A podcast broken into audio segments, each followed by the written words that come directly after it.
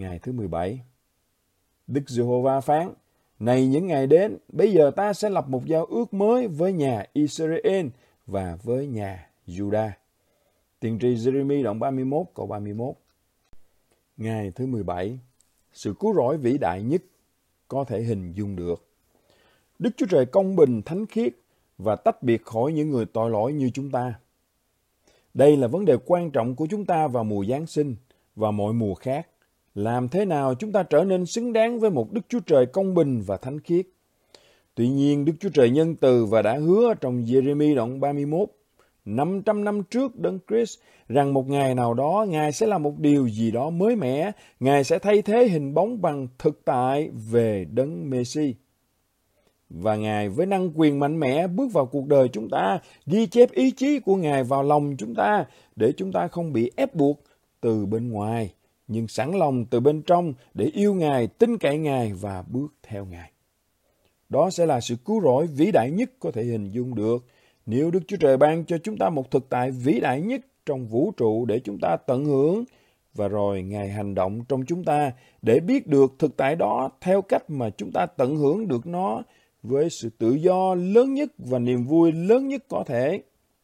Đó sẽ là một món quà Giáng sinh đáng để ca mừng. Trên thực tế, đó là những gì Ngài đã hứa trong giao ước mới.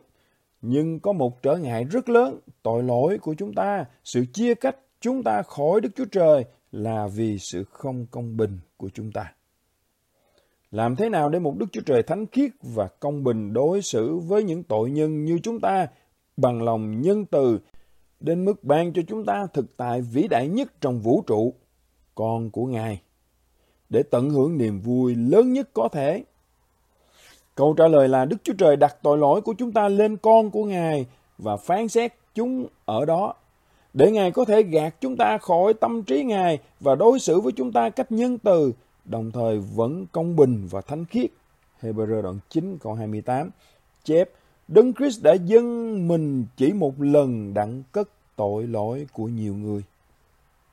Đấng Christ gánh tội lỗi chúng ta trong thân thể Ngài khi Ngài chết. Phi-rơ thứ nhất đoạn 2 câu 24. Ngài đã đoán phạt tội lỗi trong xác thịt Roma đoạn 8 câu 3.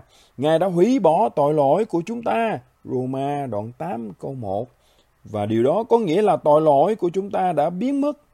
Theo công vụ các sứ đồ đoạn 10 câu 43. Chúng không tồn tại trong tâm trí của Đức Chúa Trời như một cơ sở để kết án. Theo ý nghĩa đó, Ngài quên chúng. Xem trong tiên tri Jeremy đoạn 31 câu 34. Chúng bị thiêu đốt hết trong cái chết của Đấng Christ. Điều này có nghĩa là Đức Chúa Trời hiện đang tự do trong sự công bình của Ngài để làm cho chúng ta được dư dật với tất cả những lời hứa vĩ đại không tả xiết trong giao ước mới dành cho chúng ta.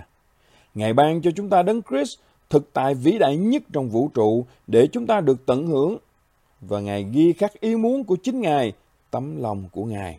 Trong tấm lòng của chúng ta, để chúng ta có thể yêu mến đấng Christ, tin cậy đấng Christ và bước theo đấng Christ từ bên trong đến bên ngoài với sự tự do và vui thỏa.